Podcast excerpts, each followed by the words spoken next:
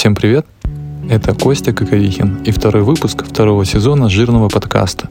В закудок пришли Яна Гапоненко, ментор арт-резиденции «Заря» и художник Александр Дашевский, резидент «Зари». Александр Дашевский работает живописью и берет за основу своего проекта во Владивостоке память и мемориальную культуру как социальный конструкт.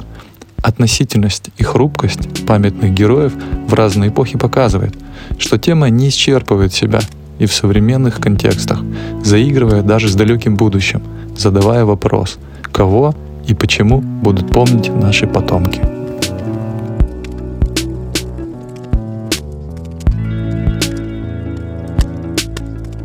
Всем привет, это Костя Коговихин. И это жирный подкаст про творчество и творческих людей Владивостока. Сегодня у нас мы возобновляем запись жирного подкаста. И сегодня мы собрались втроем. Ну, я, понятное дело, да, куда же без меня. Яна Гапоненко – это ментор арт-резиденции «Заря». И Саша Дашевский – художник, куратор и резидент «Зари». Привет, ребята! Привет! Всем добрый день! Как вы поняли, мы будем говорить о беседовать о Саше, о его творчестве. Да, и даже какие-то вопросы составили, ну, такие. Вот. Саша, я прочитал, что ты современный художник. Что это значит и как с этим жить теперь? Ну, это значит, что я еще живой, и что я занимаюсь э, чем-то, какой-то активностью в таком странном, странной области, которая называется современное искусство. Что такое современное искусство и что такое черный квадрат, я отвечать сегодня не буду. Нет таких вопросов. Слава тебе, Господи. все ясно. Вот. Эм, ну, в общем, есть такое блуждающее множество активностей и способов прожить эту жизнь под названием современное искусство. И вот я чем-то в этом роде занимаюсь уже добрых 30 лет. Как ты оказался в Заре? Ты же из Питера. Да, на, на самолете. Все не так сложно. Да, как оказалось, не так далеко. А как ты стал художником современным? Ну, современным, понятно. Так совпало. Эм, ну, на самом деле, начинал я с совершенно обычных таких э, живописных практик. И постепенно, по мере того, как я в них развивался, по, по мере того, как я все больше и больше делал картины, все более делал это профессионально и весело, все меньше это меня удовлетворял. Я искал какие-то пути, отнорки, способы что-то делать не так, и накопил уже такой багаж попыток и страданий, что, в общем, по совокупности заслуг это стало современным искусством. Ты закончил экономически, насколько я Я в Академии а потом... художеств учился на искусствоведении и одновременно на экономике социально-культурной сферы в принципе, и то, и другое абсолютно никак в жизни не пригодилось. Сейчас мы должны поднять тему образования в сфере искусства. Образование? Давай, давай. Новообразование в сфере искусства. Насколько оно нужно? И... Академия художеств звучит как бы солидно. Кажется, что оттуда выходят художники. А... В целом. Ну, вот так вот, если в... постороннему человеку. Как э, тараканы из-под дивана. Э, ну, на самом деле в России художественное образование, ну, скажем так, оно находится в несколько мерцающем состоянии. А скорее оно в большинстве своем наносит такую мощную родовую травму, с которой в дальнейшем художники могут работать, могут не работать, могут сдаться, но в любом случае это не что-то, что помогает, это что-то, что вопреки чему человек становится художником. Вот. И для многих художников, например, с которыми я работаю как куратор, травма образования является просто центральной темой, с которой они работают всю оставшуюся жизнь. Они потом всю дорогу борются с понятием, ну, борются, взаимодействуют с понятием классика, пытаются э, избавиться от комплекса самозванца, потому что, ну, когда ты не делаешь историческую картину, вообще кто ты? Объяснить, что тут за инсталляции, что за перформанс, что за непонятные какие-то а, парни из э, Западной Европы и Америки, на которых ты похож. Ну, что это вообще такое? Все. Вот. И для многих-многих людей, которые прошли настоящую такую академическую а, выучку плохое слово, дрессировку. Ну, что? Выдрючку. вот. Эм, да, э, это становится прям реально вот, ну, главной, можно сказать, катастрофой жизни. И вот раз за разом, проект за проектом люди обращаются к этому опыту пятилетнего, а для некоторых, кто пошел в аспирантуру, и семилетнего э, изнасилование всего как бы такого вот эстетического аппарата, ну и как бы бесконечно возвращают, бродят по своему этому э, посттравматическому лабиринту, возвращаясь к этим пыльным мольбертам, борщевикам в стакане, натурщицам, которые не похожи ни на что, антропоморфные, ну и вообще как бы пытаются понять, а что это было и зачем. А, вот. Я счастливо этого избегнул, когда мне было лет, ну, соответственно, там, 17. А, у меня получилось посетить все наши доступные мне учебные заведения, то есть это и Москва, и Петербург. Дальше я не заглядывал, финансовых возможностей таких не было. И внутренний голос мне сказал «no». А-а. Никогда. Нет. Все, что угодно, кроме этого.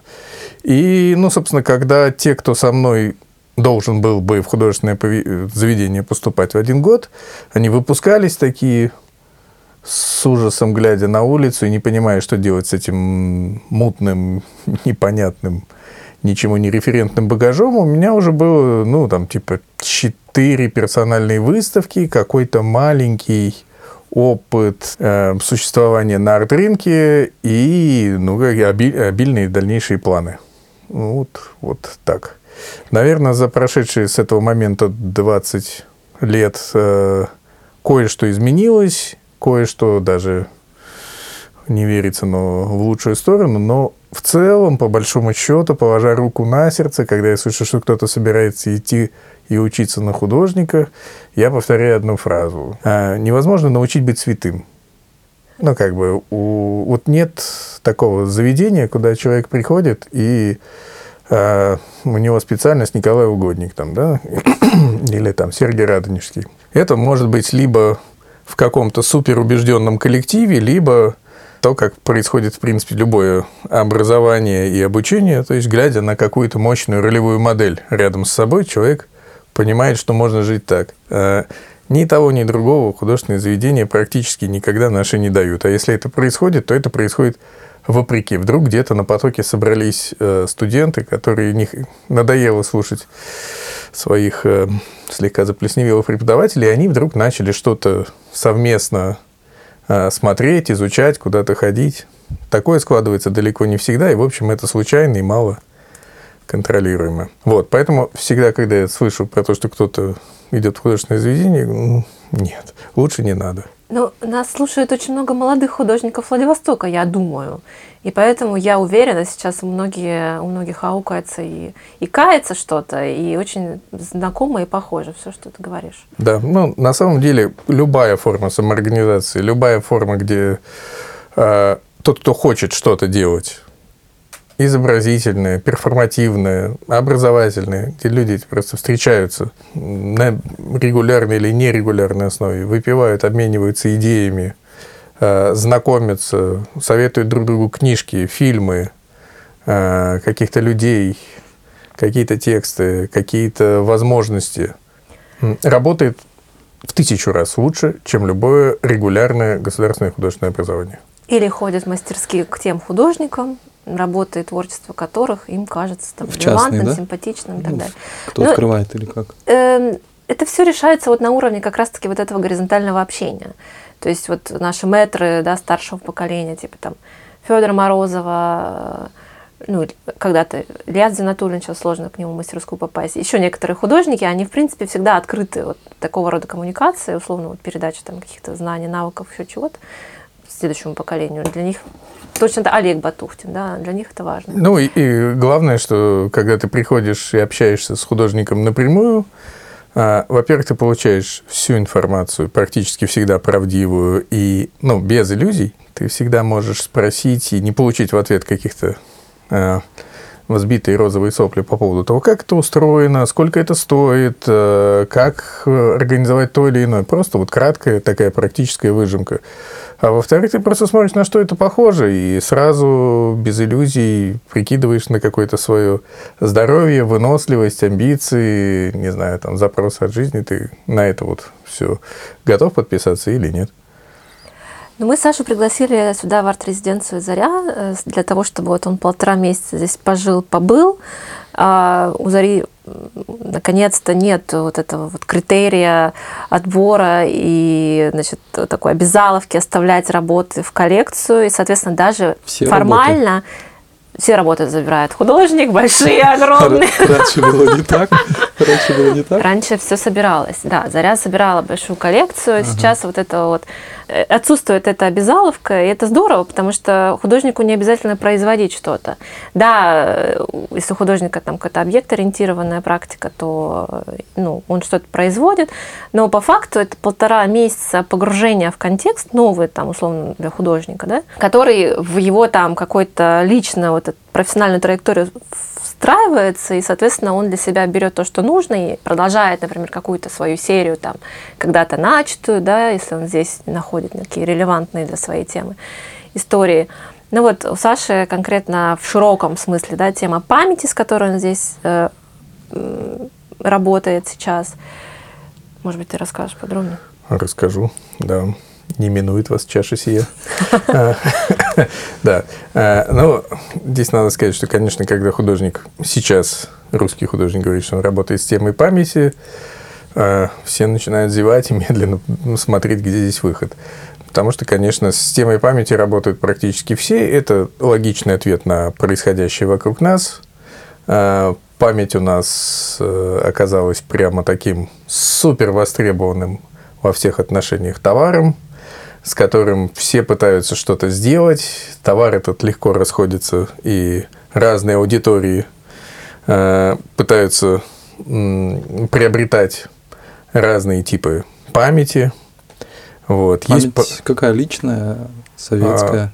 А, личная, советская, память, которая помогает гордиться, память, которая помогает стыдиться, память, которая э, помогает э, видеть себя гражданином мира, память, которая позволяет впиться зубами в свой клочок земли. Ну, в общем, разная память сейчас э, является очень важным инструментом для э, выживания в сегодняшней непростой для понимания и психики ситуации, в которой мы все находимся. Вот. И в этом смысле бесконечные проекты в современном искусстве, связанные с семейной памятью, где кого как репрессировали, ущемили, с личной памятью, кто кого где как отобьюзил, зажал, э, не так образовал. Э, это прямо вот, ну, сейчас такая вот, можно сказать, эм, широкая, хорошо утоптанная, освещенная дорога, хайвей фактически, по которому движется с разной скоростью много разных авторов.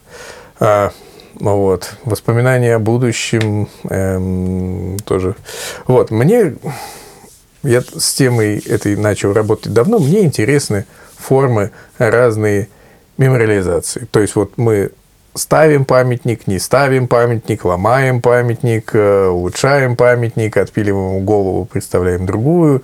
И вот эти все э, истории, когда с помощью материальных объектов и некоторых общественных усилий, консенсуса общественного или отсутствия этого консенсуса, а, эти материальные формы подвергаются какому-то дестрою, улучшению, изменению. Вот меня, собственно, интересует вот это.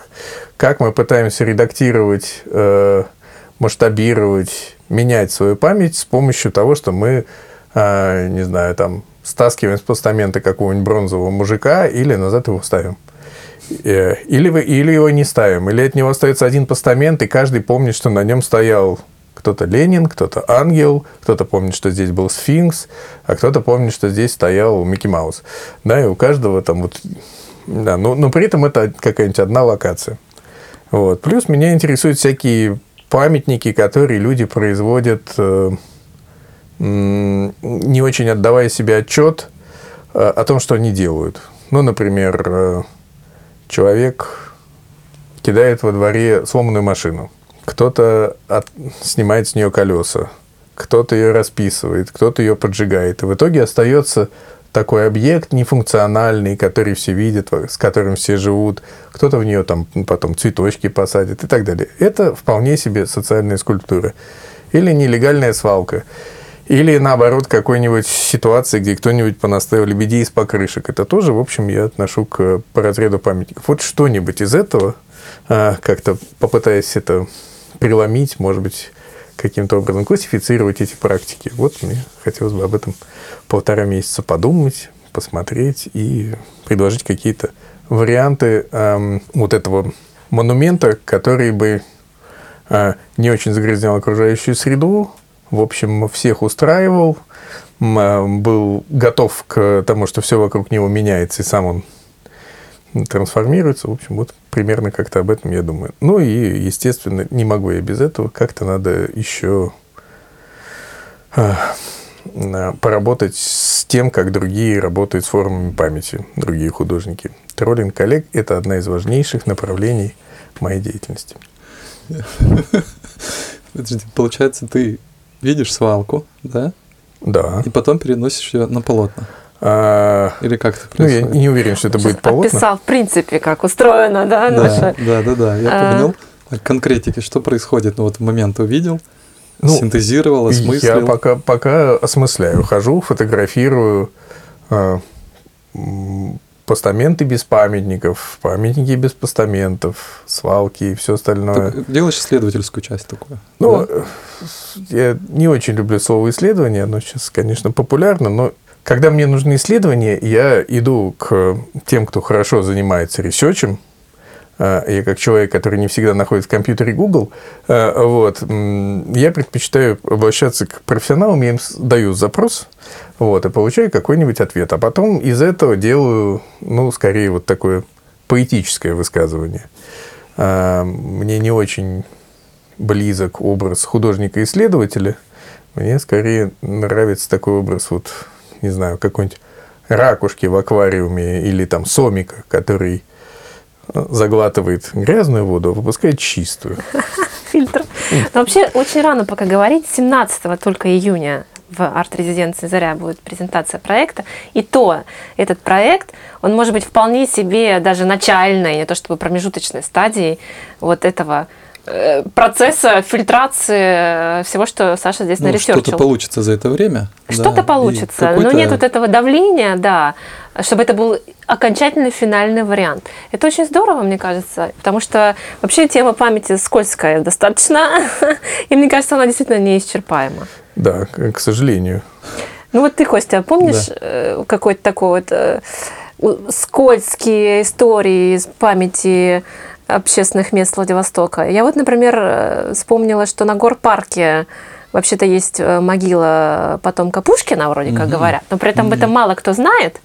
Так, ее как-то облагородили, вывели? Как ну там, да, там сейчас, вот, там сейчас какой-то камешек стоит, об этом речь идет, но после этого же там, условно, после захоронения там был, э, как все, как мы любим, да, парк аттракционов, после чего церковь.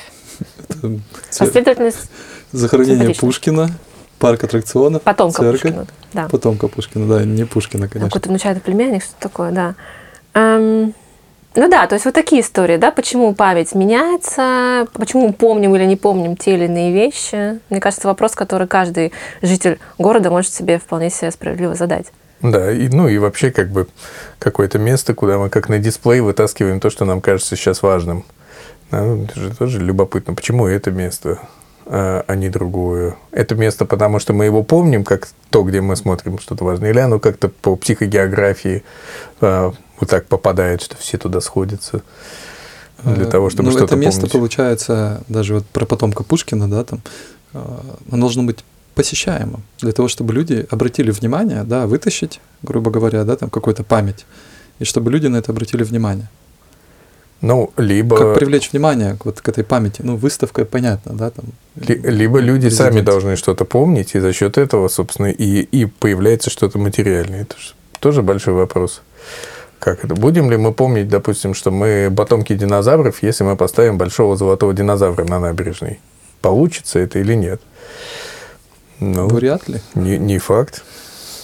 А потом, ну, можно попробовать, да. Да, можно попробовать, и что с этим будет, это тоже некое Думаю, что это уже Некий встречается эксперимент. во многих местах. Ну да, и не так давно мы вспоминали, что множество там чуть ли не памятник-маятник Ленину планировался у нас, по-моему. Маятник? Маятник, ты можешь себе это представить? Как это? Я, не, нет. Ну, я в смысле понимаю, что такое скульптура, маятник, но он будет качаться. Надо смотреть. Ход э, истории такой, качнулся вправо, качнулся влево, как у Бродского, я понимаю, да. Ну, то есть, э, вот про проекты нереализованных памятников, это же тоже интересная история. Я в свое время, вот немножко отойдем, ресерчила чуть-чуть на тему памятника китобою. Здесь общественность прям выступила против в принципе этого, в принципе, этого памятника, хотя китобой была такая советская профессия, которая Мгм. здесь как раз-таки очень была знаменита. Все мы ели эти, ну, не я Китовое конкретно. мясо, Да, эти пирожки. Да, конечно, я ну помню. вот. Как мы к этому отнесемся, например? Ну вот, вот сейчас, эти это, вопросы. сейчас это не... Я вчера нашел на монастырской сопке могилу китобоя, где такие четыре гарпуна стоят. Где-где нашел? А, на монастырской сопке, Ага. вот, там прям такие четыре конкретные гарпуна, из них сделана оградка для могилы. Очень красиво. Люди, может, сами не знали даже об этом. Не-не-не, конечно, знали. Там и посвящение отважному моряку, и рыбаку. И, там, там все с профессиональными орудиями человек лежит. Как ты находишь эти объекты? Э, Ну, это хороший Ты вопрос. подсказываешь, Яна, нет, куда идти. Нет, Ну, нет, как, Саша как это происходит? Самостоятельно человек при- приехал в город, не знает его, да? Вот ты приехал в новый город, Владивосток. Глаз, глаз, есть наметан. А. На ловца и зверь бежит. Ты сам говорил, материал идет в руки. Конечно. Цель приближает стрелу. Да, если ты нашел свой, свою тему и какое-то свое преломление сюжета, Настроился, все, да? все придет само, просто вот хочешь, не хочешь. А что потом происходит в арт-резиденции? Картины появляются или какие-то объекты, фигуры? Э, Да, это зависит от проекта конкретного, там, ну, смотря в какой практике, да, художник с каким медиумом Ну, работает. ты, Саше, какое задание, чтобы он какие объекты предоставил? Задание нет, задание свободное. Нет, слава богу, у Зари как раз сейчас политика такая, что художник не обязан быть продуктивным. Слава тебе, Господи. В смысле, А, в количестве выданного материала? В принципе, просто а, вот художник приезжает и вокруг себя создает некоторую инфраструктуру. Он вот как, э, я не знаю, как радиоактивный материал работает. Вот его привезли, от него как бы отделяются ионы. Даже когда художник лежит, он осуществляет высшую нервную деятельность. Ага. А, вот. И, совершенно не обязательно, чтобы он там на гора выдал там, 300 килограмм инсталляции или там 60 минут перформанса на 20 тысяч калорий. Ну, вот. То есть вот это, без этой неолиберальной оптики жизнь художника становится проще, а результат, мне кажется, становится лучше. Другое дело, что зритель Зари, конечно, привык уже, избалован дичайший, он ждет и ожидает там Что будет какого-то... целая выставка. Ну да, вот классический формат там выставки, он экспозиций. никуда не делся, да, его, конечно, ждут. Ну, другое дело, что Саша работает э, с очень классическим медиумом, как он сам сказал, живопись, и, в общем-то, не Средства знаю, передачи. будешь ли ты это здесь дальше делать? Э, Ну, Жут- е- есть ощущение, что да. Хотелось бы, конечно, просто оставить после себя несколько стикеров с афоризмами, э, запи- самодельную записанную песенку, которая играется из хриплого динамика в углу и три конфеты. Ну, все-таки надо что-то оставить себе на будущее. Расскажи про свои, может быть, предыдущие проекты. Во-первых, у тебя были несколько серий живописных, крайне любопытных, там, модернизма переосмысляющие, да, а во-вторых, у тебя есть, как у куратора, да, какие-то проекты. О, да. Ну, это просто, просто две такие... Две разные, конечно. да, две истории. номинации, в которых я выступаю, и в принципе... Янус двуликий такой. Я, кстати, вчера на монастырской сопке нашел могилу двух людей по фамилии Янус. А, да. Двух. Продуктивно ты Двух. ходишь по кладбищу. Неплохо, да, вообще. Ну, значит, Еще Янус, еще и двух. Что-то в этом есть. Потом после эфира я покажу, что я там еще нашел. Гораздо более жесткие вещи. Да, а, в общем, я себе поставил такой план, что до, до 45 лет я должен все свои разнообразные практики, потому что я пишу об искусстве, делаю выставки чужие, делаю институции, а, занимаюсь своей художественной практикой. В общем, мне хочется, чтобы вот этот вот весь а, павлиний хвост как-то собрался в одну кисточку.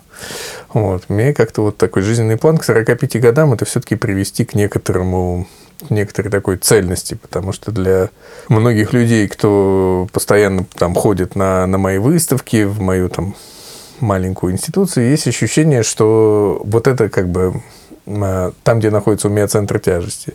Те, кто знает меня как художника, ходят ко мне в мастерскую, ощущение, что вот это. Те, кто там студенты мои, ощущение, что я преподаватель. А мне хочется вот как-то наконец-то все свести в некоторый комочек. Но пока это все еще в таком вот расщепленном состоянии. И м- когда я делаю что-то художественное, мне приходится систематически бить себя по рукам и эм, куратора убирать. Э, потому что ну, некоторые такое все-таки не, не самое простое совмещение. Эти практики, они так, ну, как бы не очень хотят сводиться воедино, но, в общем, загоняю их. И, ну, и это очень, в принципе, оказывается сложно, потому что когда ты работаешь э, со своим художественным проектом, головой я понимаю, что куратор нужен, я понимаю, зачем он нужен, я понимаю, что он должен делать. И в связи с этим есть масса проблем, потому что э, когда ты начинаешь работать с человеком, у которого может быть абсолютно не похожее на тебя представление о том, как должна быть организована, как должна выглядеть экспозиция и вообще о чем это, ты так нет, не так. Вот. да. Куратор это как ментор, да? Или как модератор? А, это все гораздо сложнее устроено. Куратор, в принципе, сам сначала должен объяснить себе, в чем суть его деятельности и зачем он нужен. Но в целом он нужен. Ну, стопроцентно. Ну, для, для, художника. для каких-то проектов, да. Е- нет, есть совершенно такие автореферентные художники, которые сам пляшу, сам сам пляшу, сам пою, сам смеюсь. Вот. Там, там, пожалуй, куратору не очень много э, работы Эм, ну, разве что делать посмертную выставку, когда, собственно... Э, Отсмеялись. Да, когда уже художник не будет ему Отплясали. навязчиво мешать.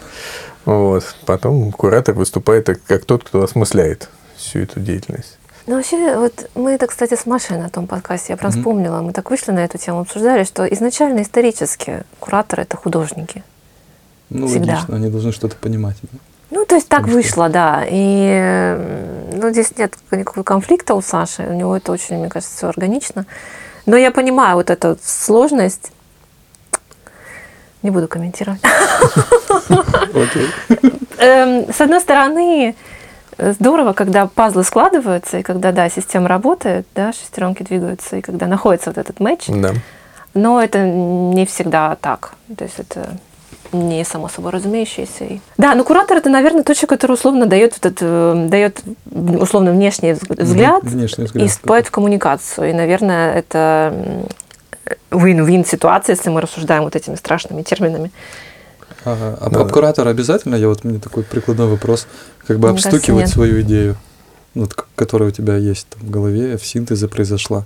Ну, все-таки выставок происходит много, и выставки разные. Если выставку организует куратор, и он хочет поработать с каким-то вопросом, темой, эстетикой, поколением или еще какой-нибудь географией, э, взглядом на бытие или политическим событием, э, тогда, конечно, вот он, ну, как бы главный двигатель всего этого, и, в общем, он задает и тон, и форму, и способ коммуникации. Если... Ну, как заказчик такой ну, художника? Скорее не как заказчик, а как э, некий режиссер, который подбирает себе труппу под угу.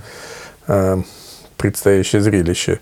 Если куратор работает, ну, как бы это выставка какого-нибудь художника, там, вот Герхард Рихтер, да, э, ну, как бы там куратор натыкается на, на вот этот вот огромный гранитный кусок вот. И тут уже совершенно другая работа, совершенно другая расстановка сил и совершенно другие, в общем, задачи стоят перед куратором. Расскажи, может быть, про музей имени себя, это тоже любопытно очень, про, если захочешь. Да. И про Нерусский государственный музей, если тоже захочешь. Да, ну, в общем, раз уж прозвучала тема памяти, тут уж никуда не деться. Тут два шага от музея, потому что, ну, музей как раз и есть то место, где память э, хранится, якобы создается, э, меняется, переформатируется. Ну и как раз у памяти есть как бы основная... Зачем вообще нам память? Так-то бы жили спокойно и не помнили, кто нам нагадил в этой жизни. Память объединяет комьюнити. Это единственное, что, во-первых, сохраняет нашу самотождественность, и это единственное, что собирает людей вместе совместная память – это как раз вопрос о, о единстве. Вот. И музей как раз э, то место, где вот эта память, где, где может собраться какое-то комьюнити, комьюнити культурных людей, комьюнити некультурных людей, и тоже, в общем, обрести некоторую совместную память, увидеть ее материальные или нематериальные памятники, э, и как-то вот подсобраться, что-то вспомнить, например, чего даже не было. Э, вот, и поэтому вопрос про музей, он, конечно, и художника, и куратора бесконечно мучает. И по этому поводу, ну, такая бездна литературы, споров, э, совершенно остроумнейших проектов и всего остального, что, конечно, нельзя было пройти стороной и как-то не, не, не пометить эту территорию собственными, так сказать, э, витальными соками. Вот. В связи с этим у меня есть вот два таких проекта. Первый как куратор. Э, у меня есть в Петербурге такая супер маленькая смешная институция, которая называется Негосударственный нерусский музей. Как вы понимаете, у нас в городе есть Государственный русский музей. Э, и, ну, это такая большая-большая имперская беда с пятью дворцами, вот, которые мало того, что ну, такой образцовый колониальный музей, а, так он еще и до сих пор задает э, стандарты и методы ведения музейного дела, всю методологию для всех провинциальных музеев. А, раз в год туда съезжаются все методисты всех музеев России и узнают, какие новости музейного дела для них уготованы в этом заведении. И, в общем-то, судя по названию, да, русский и государственный музей, он должен был бы заниматься живым, происходящим сейчас отечественным искусством.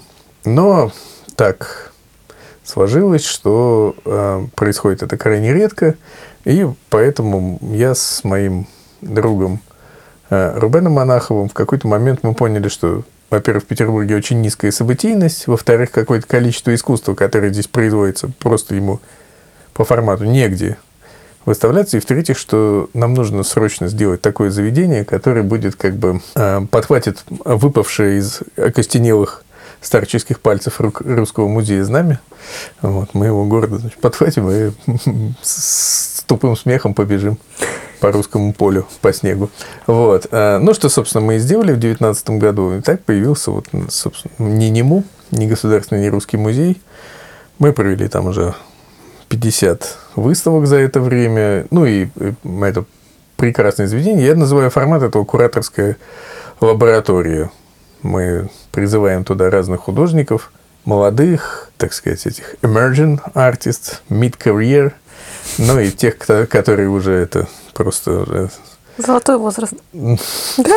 Или как это называется? Золотой возраст. Отлично. Когда под 45 или под 50? Вот этого меня не спрашивали. Когда уже Скользкие моменты. Когда уже пожелтели.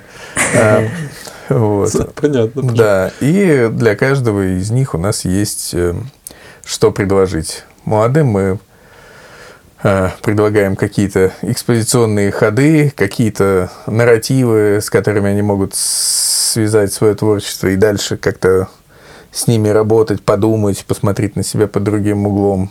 Для таких вот, кто сейчас в самом соку при, так сказать, при значке и пистолете, при исполнении художников, мы им предлагаем площадку, где они могут выставлять то, что явно не пойдет ни в галерейную, ни в музейную ротацию, что-то неформатное. А, нет ни одного художника, который бы производил только вот такой вот конкретный продукт, всегда есть метание, наброски, попытки. В самом вот обычно таком на пике карьеры а, у художника возникает сомнение в своем медиуме, которым он занимается, и тут перформансисты начинают вязать, а, видеоартисты начинают э, ползать по, по грязи и пытаться укусить собственную собаку.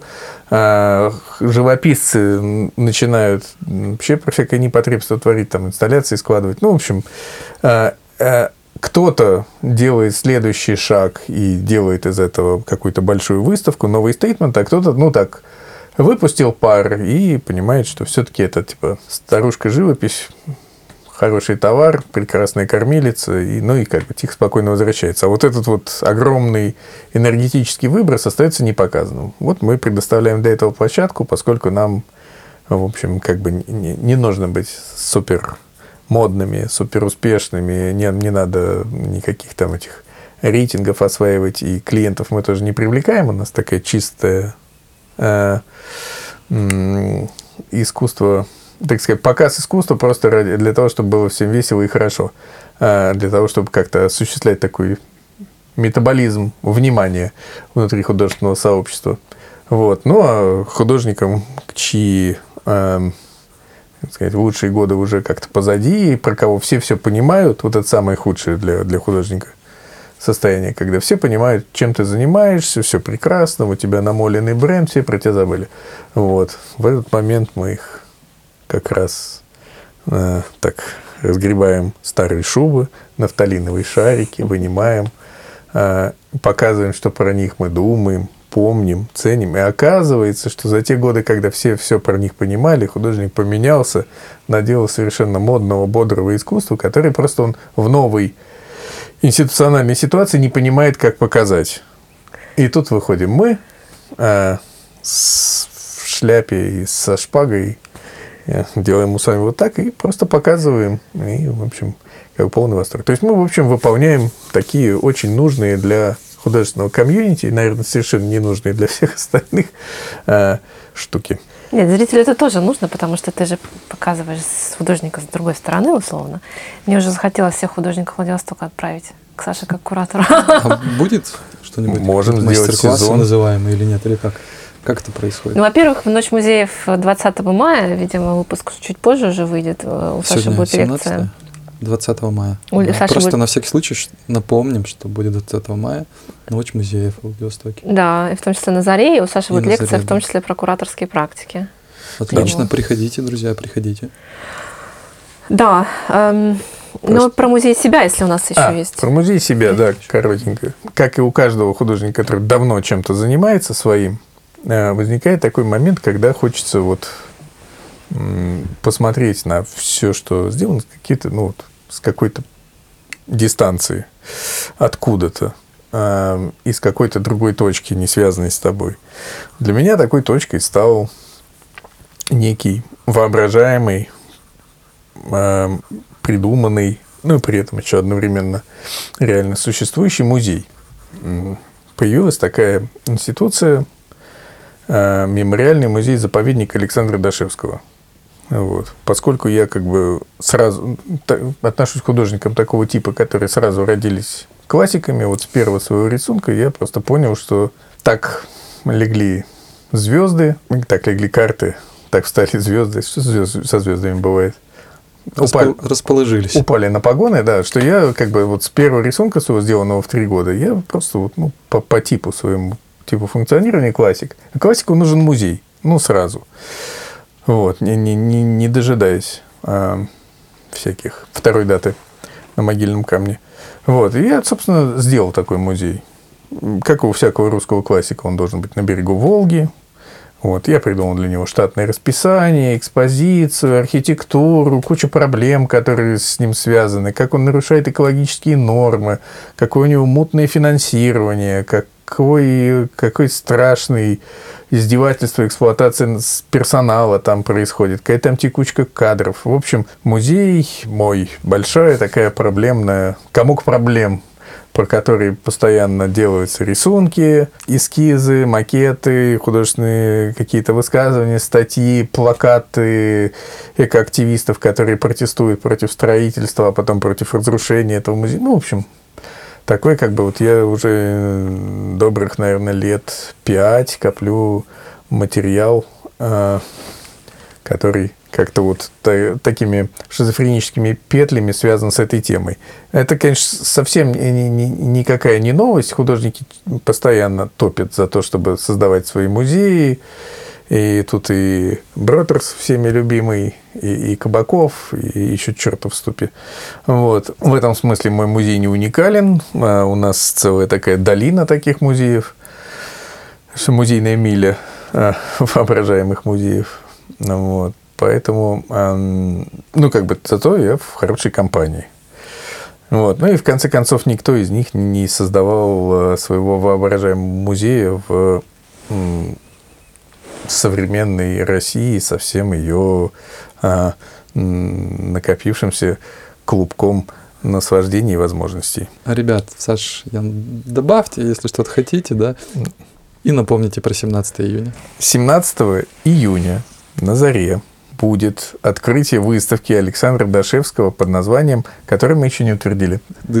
Плавающее название, как и тема, собственно, памяти тоже неоднозначное. Такое же неоднозначное у нас и название. Оно еще не сформированное да. и вряд ли будет сформировано оно как, в будущем. Оно как бетон в бетономешалке мешает, набирает прочности. Вот, и в какой-то момент отольется в жесткую, а, великолепную, лапидарную каноническую форму.